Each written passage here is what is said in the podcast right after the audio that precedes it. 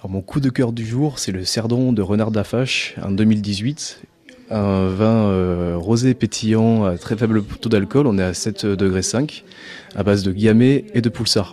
C'est fait dans le haut budget, en altitude, un vin avec une très jolie acidité, des baies rouges, très croquantes, euh, très facile à boire. C'est délicieux avec des tapas, euh, voire avec une tarte aux figues en fin de repas.